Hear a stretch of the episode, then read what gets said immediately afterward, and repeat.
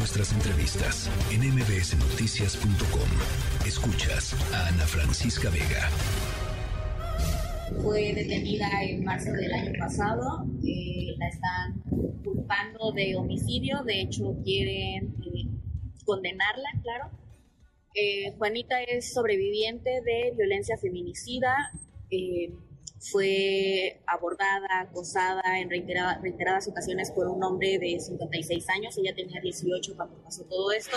Entonces, aquí eh, lo que nos preocupa es lo siguiente, que haya habido un pacto entre la Fiscalía o una solicitud de la Fiscalía al Tribunal Superior de Justicia para que se le dé una sentencia condenatoria, como si Juana en esta causa recibe una sentencia condenatoria, es porque ha habido una instrucción a favor de eso, porque no hay ninguna prueba la Fiscalía no presentó ninguna prueba contra Juana.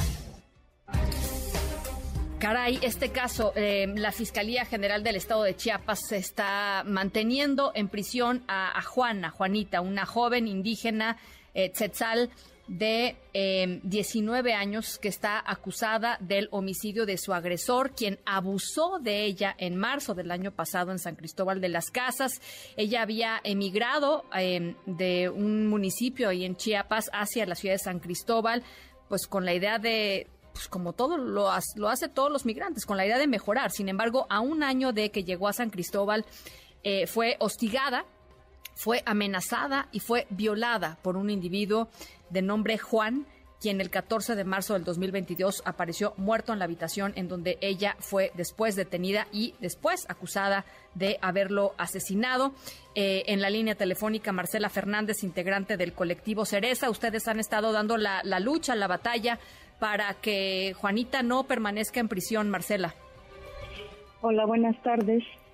Eh, sí, como ya lo comentaste, Juanita es una mujer celtal, eh, sin instrucción escolar, eh, muy joven y que está siendo criminalizada por la omisión del Estado de no garantizar su derecho a una vida libre de violencia. Sí. Eh, sí, Sí, sí, adelante, adelante. Ah, bueno, lo que quería, lo que recalcamos en la rueda de prensa que dimos el, el día viernes es que precisamente la Fiscalía en este caso no tiene absolutamente ninguna prueba que apunte a la responsabilidad de Juanita. Eh, nadie sabe qué sucedió en esta habitación, nadie sabe exactamente cómo sucedieron los hechos y además, más allá de que haya una insuficiencia de pruebas y una deficiencia de pruebas que se demostraron en la audiencia de debate debidamente, eh, la Defensoría Pública presentó una serie de pruebas que sí dejó de, manifiesto, que sí demostraron que Juanita efectivamente fue atacada sexualmente ese día. Ella presentaba un estrés postraumático, pero además se demostró durante la audiencia de debate que durante los hechos Juanita padeció un trastorno mental transitorio. Esto es algo que independientemente de lo que haya sucedido, eh, coloca a Juanita como una persona inimputable y eso implica necesariamente su libertad. Entonces nosotras como parte de las organizaciones feministas y del movimiento de mujeres estamos exigiendo que liberen a Juanita porque además el caso de Juanita es una ventana a la gravedad de la violencia sexual en contra de las mujeres de pueblos originarios que migran a la ciudad de San Cristóbal de las Casas y que a pesar de que hay una alerta de género aquí en San Cristóbal no ha sido atendido debidamente ese problema.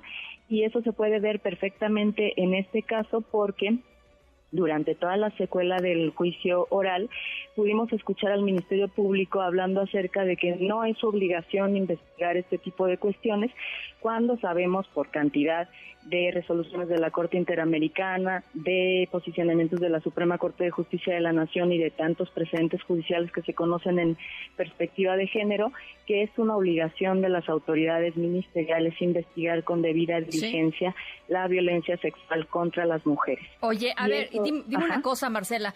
Eh, eh, el escenario eh, en el corto plazo, o sea, ¿qué tendría que pasar en este momento? ¿Tendrían que liberar simple y sencillamente a, Juanita? ¿Qué dice la fiscalía? en fin. Sí, el día de el día de mañana la acusación ya ha sido planteada y en los alegatos de clausura el Ministerio Público ha pedido que se le condene a Juanita por homicidio calificado. Híjole.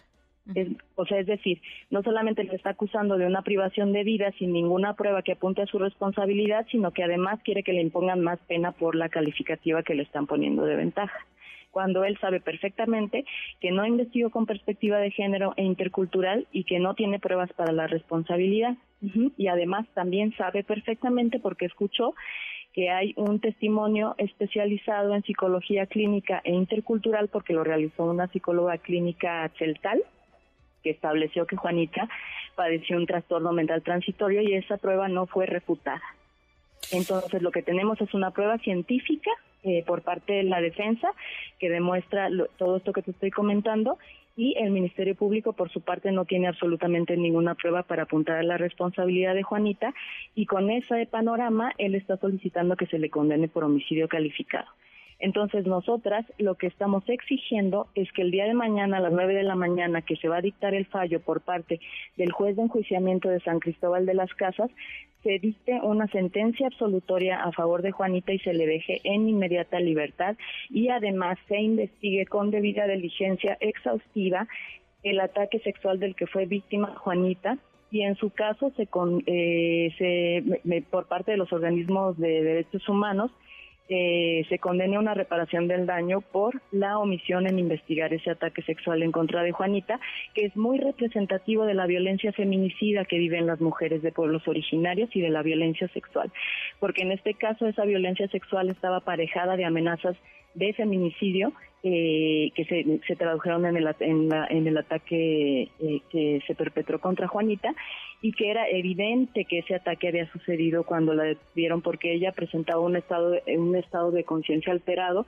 y además estaba visiblemente lesionada. Y todo eso fue ignorado por parte del Ministerio Público y de los agentes especializados en la investigación eh, y conducen a una corrupción de este proceso porque, como sabemos, en la Constitución se consagra que el objetivo de un procedimiento penal es el esclarecimiento de los hechos y la protección de las personas inocentes. Y en este caso, ni se están esclareciendo los hechos y se está queriendo condenar a una persona que es inocente. Eh, vamos a estar cerca de, este caso, Marcela. Te, agradezco por lo pronto plantearlo eh, eh, inicialmente aquí en, la mesa de MBC Noticias y vamos a estar dándole seguimiento. Por lo pronto, muchas gracias.